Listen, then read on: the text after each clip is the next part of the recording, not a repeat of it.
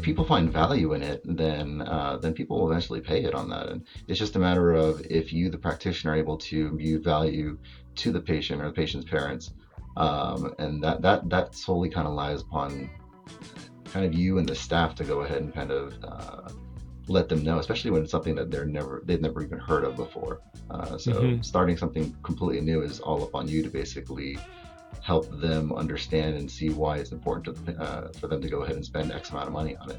Hello and welcome to the Chris Wolfe Podcast on EyeCode Media. Today I had a great conversation with Dr. Jesus Martinez. We discussed his cold start. We discussed his implementation of new technology, what how he upgraded some of those technologies into a very small footprint. I can't believe he's doing it all out of that small practice. It was a lot of fun. Please enjoy our conversation. As always, be sure to subscribe to the podcast, write a review, share it with your friends, and support those who support us. Young and emerging presbyopes can be tricky.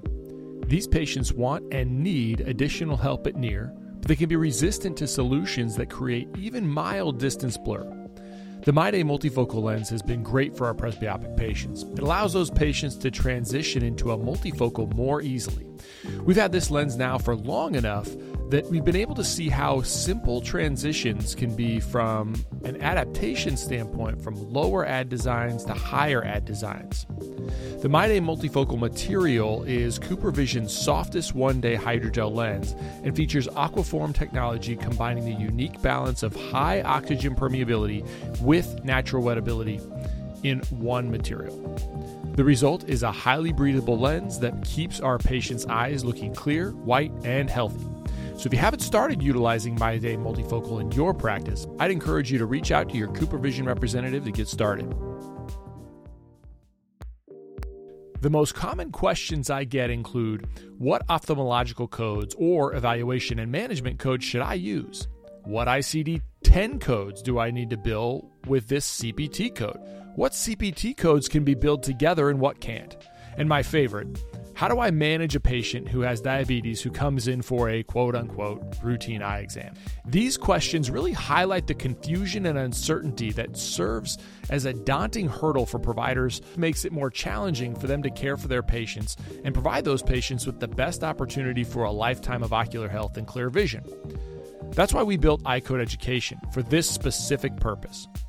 Our mission is to provide optometrists with resources to help you understand disease states, revenue cycles, and billing and coding so that you can put that on autopilot and truly care for your patients. Check out eyecodeeducation.com. That's E Y E C O D E education.com. We've developed a premier billing and coding bundle that includes all of our billing and coding resources in one place. We also have a 10% discount code just for listeners of this podcast. Enter the coupon code EYECODEMEDIA22 at checkout. We'd love to work with you. Check out eyecodeeducation.com. Well, thanks for doing this, man. I appreciate it. It was even better that we got to meet yesterday or last week um, before this because I got a, a, little bit of a sense of who you are and where you're from. But, you know, I, um, in general, tell me about your your path uh, to optometry and kind of your path to private practice. You had made a comment that you were looking at opening another practice. So that's probably the most interesting part uh, about today is you know to get to know you a little bit about your how you started a practice and how you grew it. Yeah.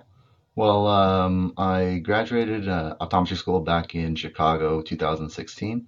Um, did a cornea contact lens fellowship in Houston uh, the following year and then I decided to move back home to California mm, uh, right after that to work for about a year and a half, two years. Uh, I think it was two and a half years out in private practice out there, doing mainly um, specialty lenses um, and primary care optometry. Um, but then the I think the cost of living got to me a little bit too much, um, and so I had an opportunity to move to Vegas, um, where I could basically um, expand my opportunities a little bit more.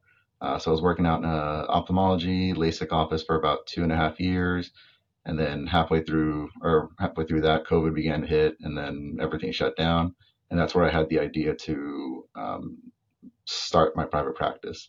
So I think I began the journey probably around September 1st, 2019. Actually, that was, that was when I had the idea of doing it. And then COVID kind of kicked it into overdrive. And then um, eventually I opened up, I believe, May of 2021. Um, and because it was COVID, everyone, in my opinion, I think everyone from California was moving out to Vegas, and that's why my my practice just grew extremely rapidly.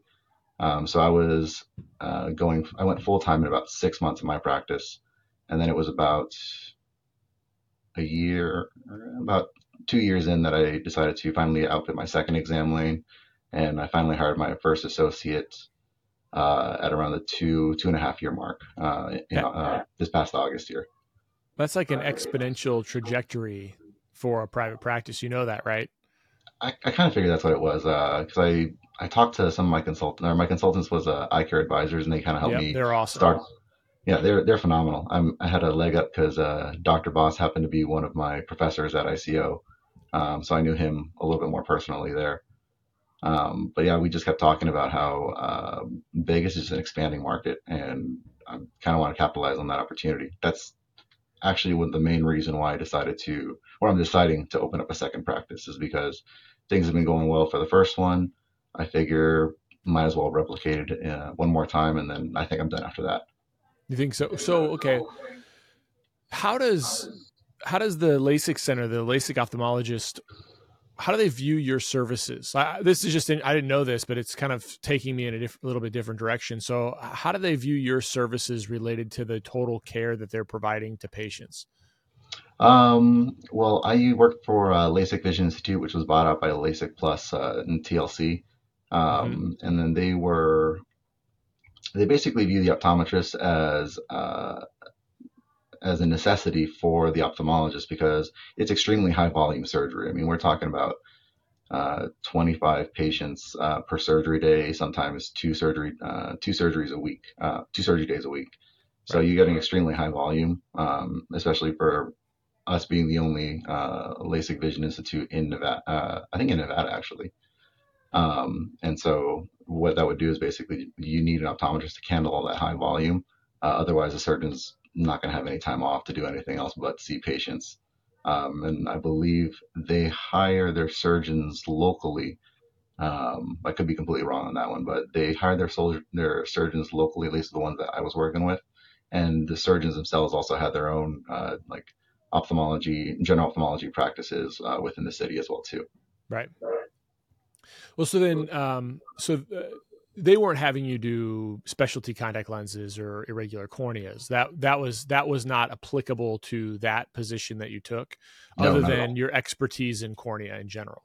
Exactly. Yeah. Um, I think the they had me utilize my cornea abilities because of all the uh, because sometimes there are complications that arise and I know which ones are the ones that the surgeons could handle, the ones that I could handle that was, was still within the scope of practice.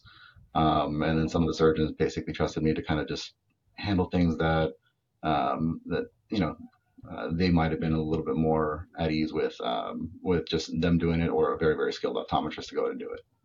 Yeah, yeah. The um, so that what do you think? Is it just the case? You know, I talked to Eric, Eric and Charlotte Ablett, and they had a really uh, steep trajectory as well. And uh, their answer to it was mainly they picked the right spot. I believe they used eye care advisors also, um, mm-hmm. but but is that that can't be it? Like there's something when we met before. There's something inherently special about you, whether it's your knowledge, your training, your approach to practice. Same thing with Charlotte and Eric, um, that helps out. But you know their their response is a large part was like they picked the right spot. Is that is that mainly the magic? Uh, I mean, I think that's a huge part of it, just because of the fact that, like, if you're familiar with the Vegas area in general, so I'm in uh, an area called like West Henderson, so it's uh, an up and coming new community, and right behind us is um, a, a, brand new community that's called Inspirada, off to the west of it is uh, Southern Highlands, which is extremely affluent area where the Raiders players live, the uh, Golden mm-hmm. Knights players live. So it's just a lot of it's all about finding where the location is, and it, I think it helps out that the only other optometrist around me is going to be a Costco, which is in my shopping center. Outside of that, mm-hmm. I'm about three miles away from the nearest uh, OD, uh, at least an OD private practice. Um, and so there's just there's not there very many people around here, and there's not a lot of docs that are willing to open up another practice out here either.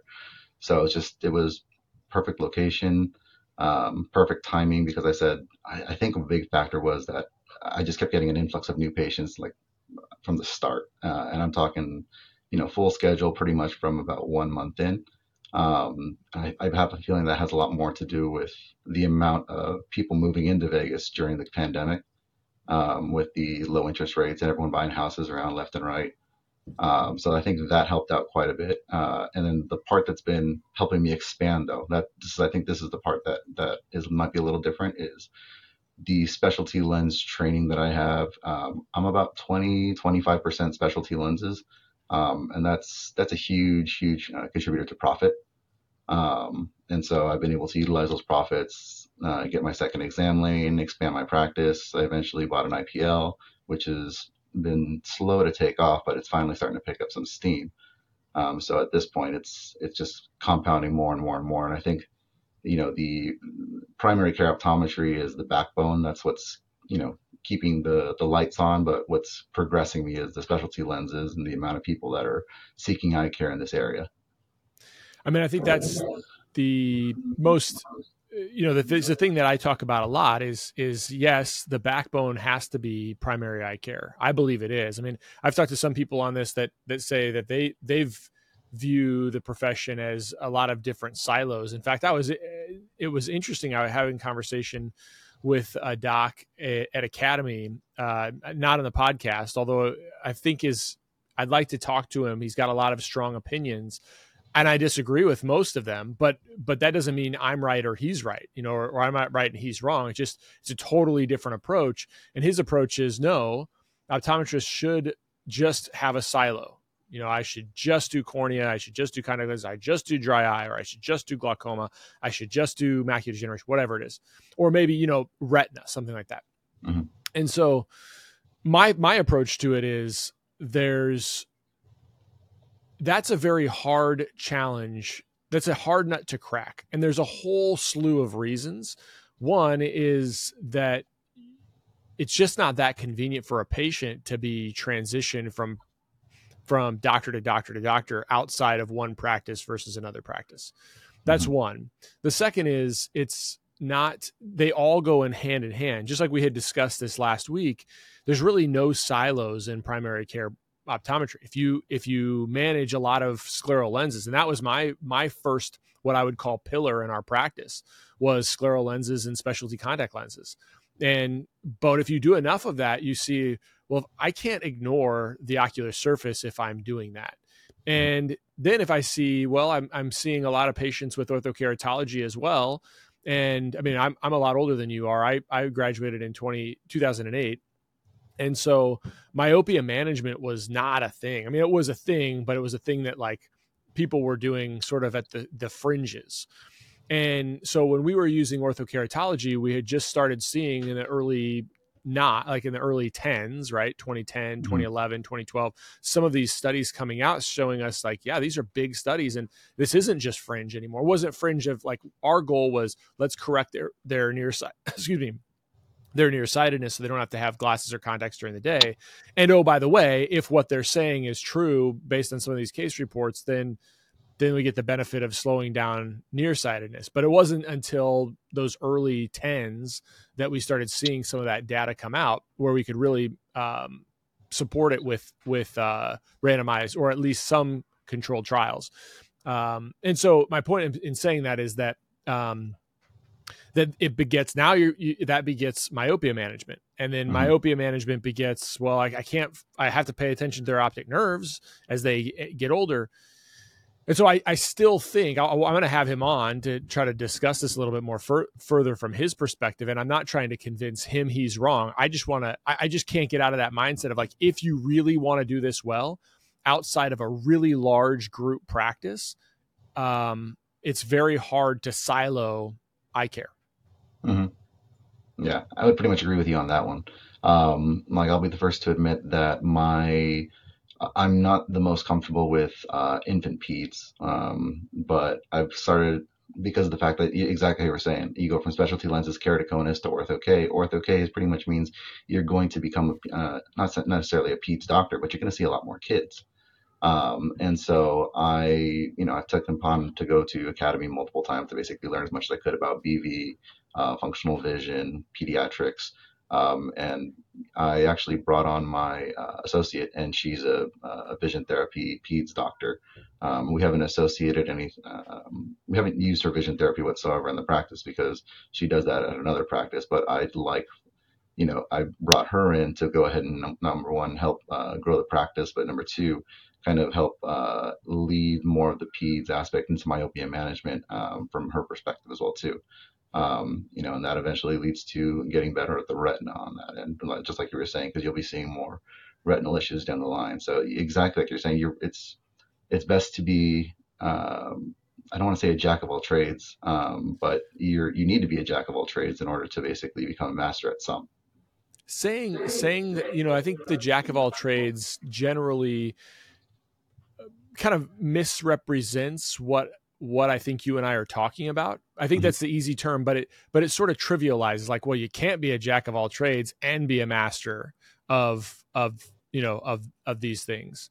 But I, I actually disagree. I think the the vast majority of what we would deal with, like 90% of what we do in, in primary care optometry, is knowable. It's mm-hmm. knowable based on evidence. It's knowable based on what we what we ought to be doing for patients with different um, different clinical situations, it's largely knowable. Then what you can't know that you can gain from your clinical experience can be gained from seeing patients constantly you know continually seeing patients. One way, reason i have i still see patients three days a week it's it's because i i i've thought many times of going down to one one day a week and even stop not seeing patients.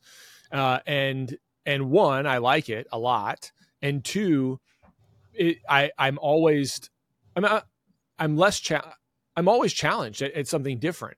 Maybe maybe less now so than 15 years ago, but but I'm always thinking about how do we how do we incorporate this into the practice. And I say that to say that those things are knowable and with clinical like with clinical curiosity and moving toward a way that you can kind of push the envelope. What I mean by that is not like you're doing things that are dangerous, but you're just saying like I wonder about this and this makes some sense and I'm I'm I understand the risks that are involved here and this is how we get better, right? Like I think as long as you're doing those things, this idea that that, you know, well, let's just have the cornea guy look at it or let's just have the retina guy look at it. Most of that stuff is unnecessary in many cases and it's knowable it's knowable what we should do with with different things. And when we're sending them to those uh, specialists, it's it's the rare cases, right? It's the it's the things that you're just not going to see that often in your practice. Mm-hmm. Um, but you're able to identify because you know the the ninety percent or the ninety five percent of what you're seeing in your practice, or you're sending them because you know this patient needs treatment that is beyond the scope of your practice. And so it, when you when you look at it that way, it's you can do really a lot of things at a very very high level uh, in my opinion by looking at that. And i don't think that's an arrogant statement and it's not i mean certainly there are people that are probably better than any eh, than me at any one of those things that we do in our practice any one of them probably. But i think when it comes down to it there's there's almost nobody that does all of those things as well as we do. Um, mm-hmm. so i don't know. That, that's probably a, a brash statement that makes me look bad. I, but I think that's when I talk to really good independent practitioners that have developed really uh, successful practices. That's how they look at themselves in a lot of ways. Yeah, I would agree with that too. I mean, it's a constant learning fest. You know, you're just uh, always trying to improve, trying to be better. Uh, I mean, that's I I know for a fact that my certain aspects of optometry, I go to academy, go to these online lectures to basically learn as much as I can. But you're right, the experience when you actually see it in your chair, you you know, you you sometimes you freak out a little bit. You're like, all right, uh, do I know this? Do I not? Let me go in the back, take a quick look, see if I can find something in Wills eye manual.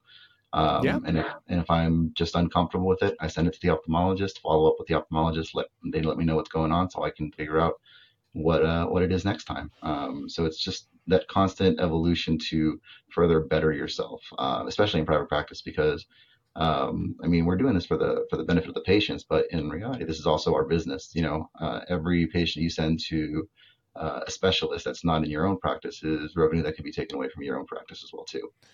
Well, it's also, I mean, to, to the point of of um, to the point of just the best patient care, it, mm-hmm. it it is the case that if you can do it and you can and you can do it well for the patient, then oftentimes you know that that um, well the the reality is the patient is many times just wanting to know your opinion. Like I've got a patient right now who um, well the you've, you've built a, such an established relationship with the family that when they do need to be sent to the specialist you're the ones they're asking questions to. You know they they might get mm. five minutes with that specialist but then you're getting texts or they're getting a phone call and you're and and you're trying to kind of help them sort through you know what the information was and you're interpreting letters. And that that's really important. And um it it's your point when you do have to let that go, if you can do the more things you can help that patient with in your practice,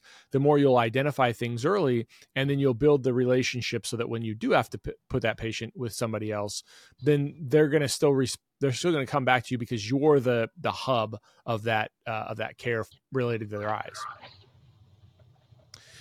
And I also think, Jesus, I also think that um that in many places optometry is becoming like it shifted from when people think about their internal medicine physician or their family medicine physician that doctor used to be the hub of all of their care and where they would always look to for advice related to all things.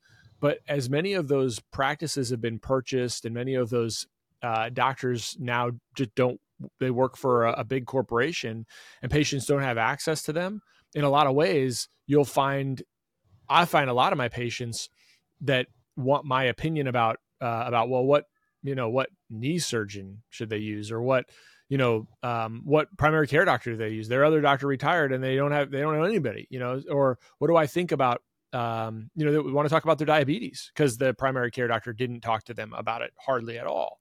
Mm-hmm. So I'm finding more of that, and, and part of that I think does come with being an independent doctor. I think the other part of it comes with being a part of the community for a long enough period of time. Yeah. I mean, it's it's definitely it, and that's uh, it's kind of what we're we're all trying to do. Is uh, I, I mean, I feel like you your practice has been well established, correct? Yeah, yeah, we've been around yeah. for thirty five years now.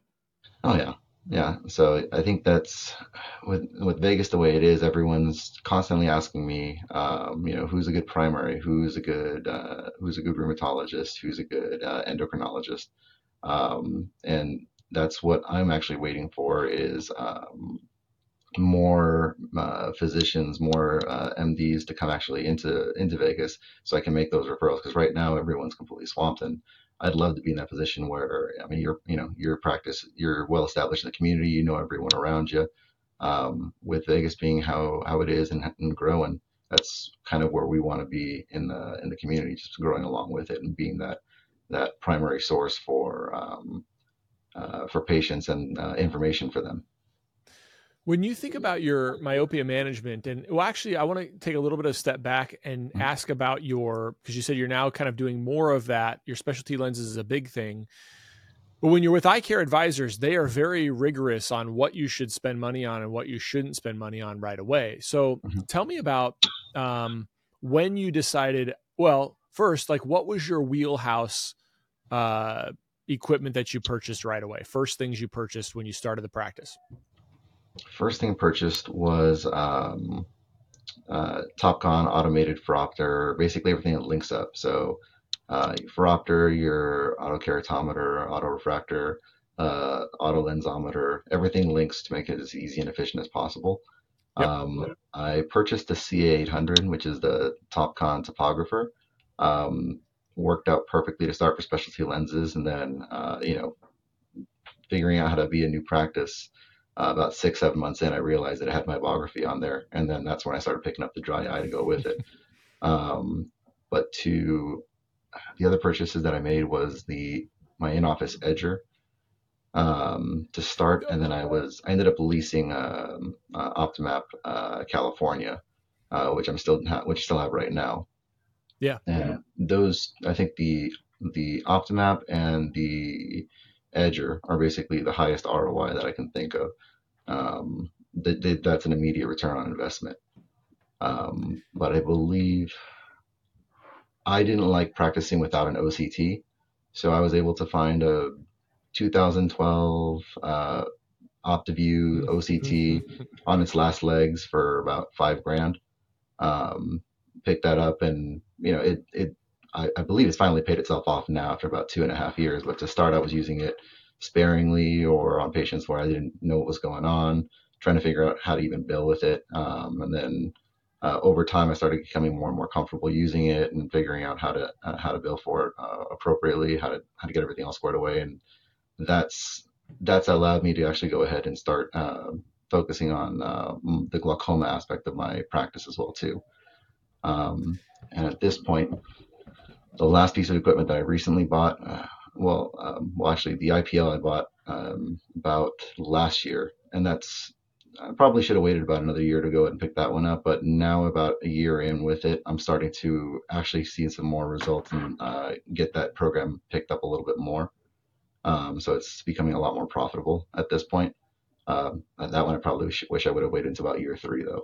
Mm-hmm. Um, but the, the the last piece of equipment that I recently bought was uh, the Myah um, that does axial length because I'm doing quite a bit of uh, myopia management, and I wasn't, I didn't have an axial length measurement to begin with, so it was kind of um, not the uh, not the standard of care that I would like to go ahead and do. Um, so now that I've finally gotten uh, an axial length measurement device, um, I feel like I'm more appropriately treating myopia management or more appropriately doing myopia management.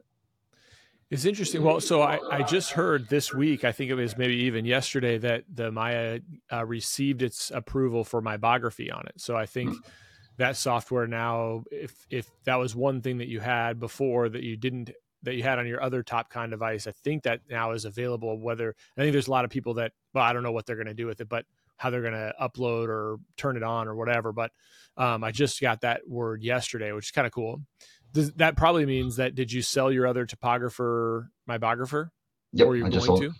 Yeah, just I just it? sold it. Yeah. I, I, just sold it to um, one of my friends down the street. She is uh, she just opened up her practice about a year ago and wants to get into uh, more dry eye as well too.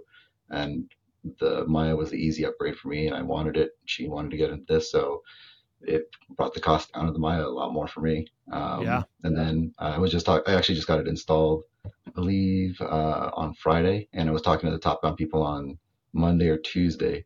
Uh, they said, cross fingers, uh, that hopefully within the next update they'll basically go ahead and get an, uh, get the meibography on there, um, and then I'm back up to uh, 100%. Nice.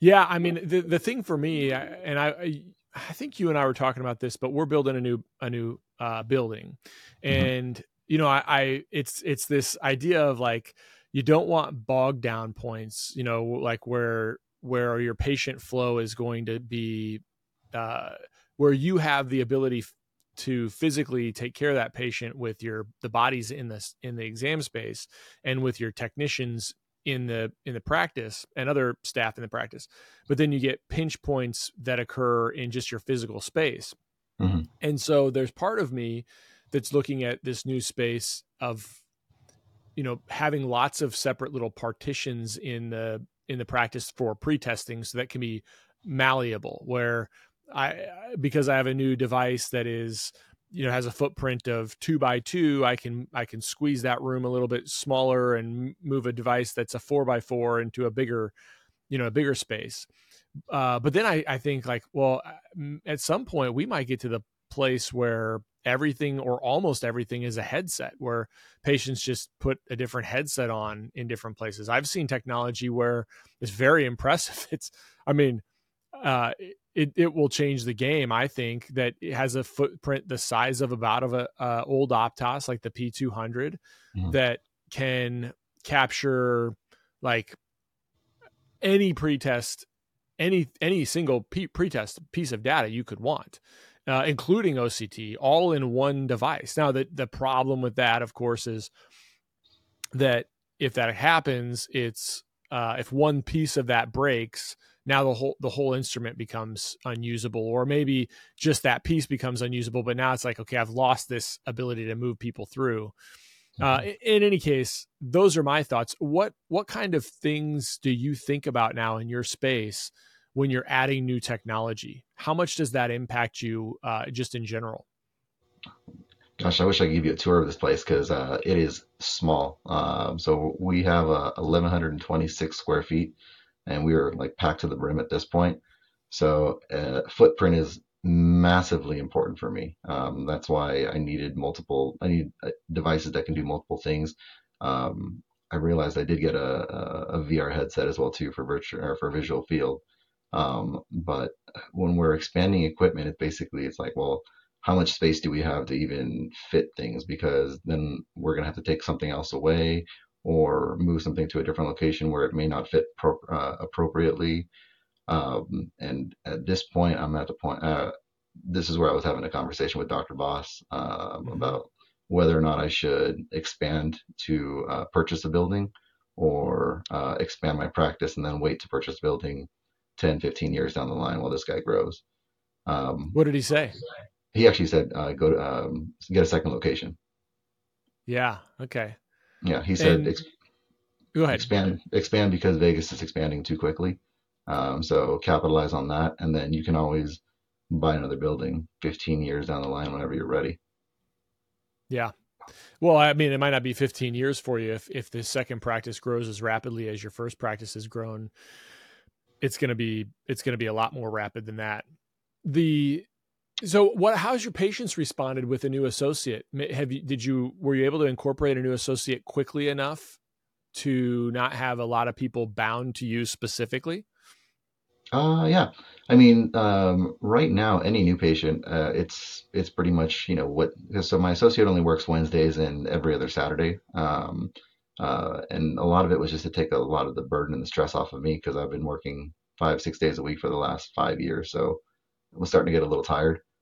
Um, but the any new patient, we just basically ask them what day they want to come on in. If they want if they want a Wednesday, we meant we just let them know that they're going to be seeing my associate uh, if it's a previous patient, previous patients either they want to be seen quickly or they if they need to see me, then it's going to be at least about a week and a half, two weeks out sometimes. Um, but at this point, it's we wanted to open up that that Wednesday, uh, that extra day to basically uh, give patients more opportunity to go ahead and see her. Uh, and I mean, it's been they've been taking it really well because I I believe I went on vacation about uh, back in June and I had a, a couple fill-in docs kind of uh, roll through just to basically see uh, to fill in for me while I was on that like two three week vacation. Mm-hmm. But I asked the staff which um, which docs they felt most comfortable working with and which uh, docs uh, the patients responded well with, and then most importantly, which one was kind of similar in my style of um, explaining things, not going too quickly, making sure that the patients felt that there was value to uh, to their examination, and then the staff actually helped me decide um, which associate, um, uh, which one I would hire. Um, hmm. So it's been it's been melding really well with our practice here, um, and I'm hoping that um, that when I open up the second practice, we can figure out what how I'm going to do that. Uh, have an associate for both the my current practice and my new practice. Well, who's so then you're going to staff both of them, which is going to be right? Your new practice and your existing practice, or how are you yeah. how are you planning on doing that? So I'm planning on doing uh, three and three. So work here three days a week, work there three days a week, um, and then the the associate would basically work three days a week here, and then while I while that second practice slowly builds up, and then hopefully it builds up just as quickly as the first one does, so that I can um, make sense of hiring an associate maybe a year, year and a half down the line to basically get it to be full time, uh, running full time, just like this one. My patients with macular degeneration want clear and succinct recommendations from me related to products and solutions that can benefit their long term ocular health and vision. To do this for my patients, I need to be confident that what I'm recommending will have a benefit to them And that's why my supplement of choice is MacuHealth. MacuHealth is specifically formulated and clinically proven to rebuild and maximize macular pigment over a lifetime. This results in enhanced visual performance and aids in the treatment and prevention of age related macular degeneration. I've discussed carotenoid absorption on this podcast with Dr. Nolans and Stringham, and MacuHealth uses a patented process called micromicelle technology. And this technology is clinically proven to increase carotenoid concentrations at the target tissue and deliver the highest level of bioavailability studied to date. MacuHealth has been great for my patients. We really feel like we have the ability to help those patients in all categories of macular degeneration. If you're not utilizing MacuHealth for your patients, Check it out for yourself by contacting your MacuHealth representative. How did you view um, your specialty? You know, a lot of a lot of the holdups with people incorporating new things into their practice, specifically related to specialty contact lenses and myopia management. Let's talk about myopia management for a second. How did you? You don't have to talk specifically about prices, but was there a mechanism that you put in place to say, well, this is what how I'm going to charge patients. These are the fees that we're going to set. Was there was there a process to that, or did you just sort of pluck something out of the air?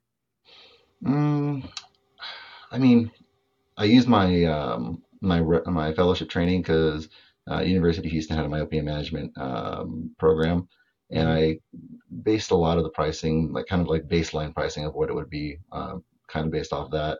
And then, um, you know, going to Vision by Design, asking questions about, you know, uh, what would be appropriate, you know, because there's all these models about how much, uh, you know, how much your chair time costs, things along those lines.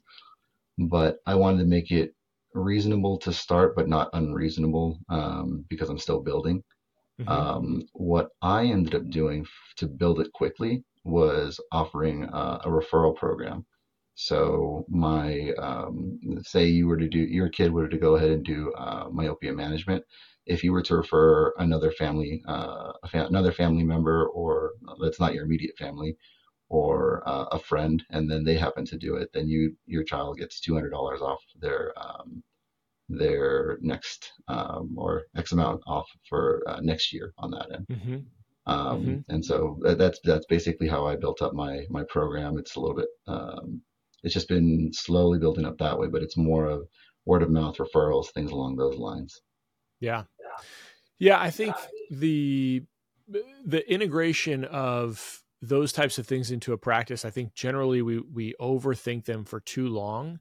I mean, I think I think sometimes it's you can make a wrong decision and then you can always fix it. Like you're not married to it. I think sometimes we think, well, if I charge this now and I'm not making enough money or I'm or nobody's doing it because it's this expensive, then I can't change it. I think we're a lot of times resistant to that. And that holds us back from doing anything. It gives us some paralysis, right? Mm-hmm. Uh, I'll hear I'll hear people talk about analysis paralysis, but I think it's it's like just find a way that you think works and let's try that way.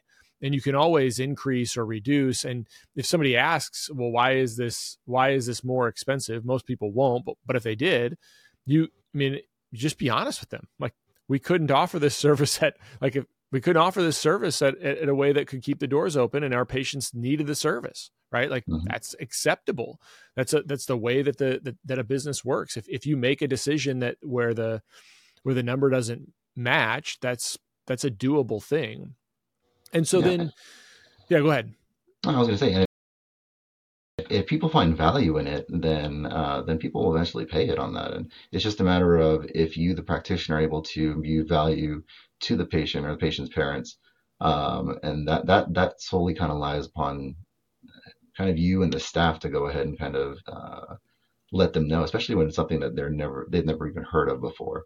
Uh, so mm-hmm. starting something completely new is all up on you to basically help them understand and see why it's important to, uh, for them to go ahead and spend X amount of money on it. Uh, I was just joking around with one of my friends yesterday.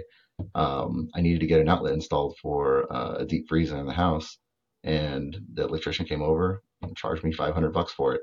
Yeah. And uh, I was like, man, I have patients that that complain about you know X amount, you know, my my price is being like a, a fifth or a fourth or less than that, uh, you yeah, know, or a ten dollar yeah. copayment. Uh, it, it is it's staggering when you start seeing it and they don't have to they don't have to uh, you know accept what a another third party is willing to pay them for those services. They get to charge you what they're worth, and if you don't think it's worth that, then you don't pay it, and they don't have to do the service. Yeah. And uh, you know, I, I've learned a lot. There's a couple of things I've learned from even just like my cousin, who is uh, a plumber. He's got a great plumbing business, and um, he like we get the only discount we get. He's my cousin. He's like we grew up like best friends. Mm-hmm. Um, and we get a 5% recurring customer um like discount. No, not family discount, not friends and family discount, just 5% family discount. We had two toilets installed, two new toilets installed in our house, mm-hmm. and it was like 1600 bucks. You know, no questions. The guy came in and did it. And I, again, like I don't want to install a toilet. I I, I, want them. They got nice toilets. They they install them. I don't have to hassle with it, right? Mm-hmm. But but like then you start thinking about that. You're like, wow, wow. Why do I give such a discount to my family members? Like I'm taking care of them, and I, I might even uh, question whether or not I'm taking care of them really as well as I ought to be because I'm sort of like, well, it's just I'm giving this care away and they don't really care, and you know, so like I, I don't think that, but but you can kind of slip into those like, well, they just they're coming here because they get it for free, um, and I am providing a value. So mm-hmm. I'm not saying I still we still give discounts um, because we have for years and years to all my family members, but uh, thanks to my cousin, now I'm I'm seriously considering lowering them significantly. Um, so I don't know. I, I think you're right though, and then you see, you look around and you're like, well, I go get a haircut and you start thinking about it's like a man's haircut. My, you know, my haircut's nothing special. I mean, my my lady's great. I'm not saying anything bad about her. She's nice. I like her a lot. I've been, you know, I've been going to her for 15 years. And um, but like her she charges me for a haircut as much as what uh many optometrists accept from managed vision care plans in my community. Like I don't expect accept those plans, but I know what they what they're getting paid and I know she's charging as much or more than that for a man's haircut that takes her, you know, 15 minutes to do. Mm-hmm. So, I think there's a lot to be said about valuing your services, but we're not good at that. Mm-hmm. Oh, 100%. Uh, and I think um, after I talked to some of my friends, you know, like I said, they're electricians, plumbers, uh, guys I grew up with. Uh, they they would come in and they were like, no, no, we're going to pay you. And I'm like, yeah, I, have always been, you know, mm. giving, not giving away services for free, but, uh, you know, friends and family to basically go ahead and help them out as much as I could. But I mean, they, they value their own profession to the point where they're not going to give things away for the, for free. Uh, and I feel like we should be doing that as well too. Um, and that, to go with the home myopia management, I value, um, what I'm providing. I'm providing, I value the service that I'm providing from, for the patients and, if they see it, then they're going to pay it. Yeah. yeah. Yeah. If they see the value in it, for sure. Yeah. So, all right. Um, last question. Mm-hmm. If I'm going to talk to you in five years, what, uh, I, I think I know where you want to go, but you said you only want to open two practices. Mm-hmm. Well, why just two? And, um, you know, in five years, what's the thing you're going to want to do that keeps the fire inside of you moving forward? Um, I'd probably say that the doing two is probably where I where I want to be right now. We'll see where I end up in five years. Um, but the the high level of stress of doing a cold start, um, that one took a toll on uh, toll on me kind of like mentally, financially, um, and, and physically. Uh, so now that I'm finally like two, three years in, I'm I'm content. I'm happy. I'm starting to reap the benefits of it all. To redo that one more time, I think I can do that. But doing a cold start, especially by myself, for a third one, I think that would probably that'd be a little too much for me. If I'm going to do a third one, it'd probably be with a partner, uh, someone to take some of the burden off on that one. Um, so that's yeah, that's probably the main reason why I wouldn't do a third one, especially just on my own. Um, and I think that having two and then expanding those two after, you know, because I'm right now I'm 33, turning 34 uh, next month. Um, the goal is to eventually expand these the the two practices that I will have uh, into buildings that I purchase and expansions to basically have, you know, um, three, you know, two maybe three doctors working for me. Um, you know, keep it moderate size, and then basically grow those practices to as much as I possibly can. Hopefully, by the time I'm 55, I can start to step back a little bit and start enjoying um, more more the the the fun times because I just recently started taking vacations again after about you know three, four, five years now, uh, and it's been fun. And I'm uh, I'm starting to really enjoy being an owner, being a boss, and then saying, hey, you know what, I don't want to see patients, you know, for a week or two. Let me go and we can afford to go ahead and do that. So let me go ahead and take my my time off this year. Yeah, I, I mean, I'm I'm about ten years older than you, not quite ten years older than you, and I would say that that has been that was my perspective for a long time too. You know, I want to be able to retire by 55. And COVID for me, I think I've said this on the podcast, but COVID for me clarified some things. I got to enjoy what we're doing a little bit more right now. And so the more I'm not saying like blow all your money all the time on vacations right now. I'm just saying like 55 is a long way for you, brother.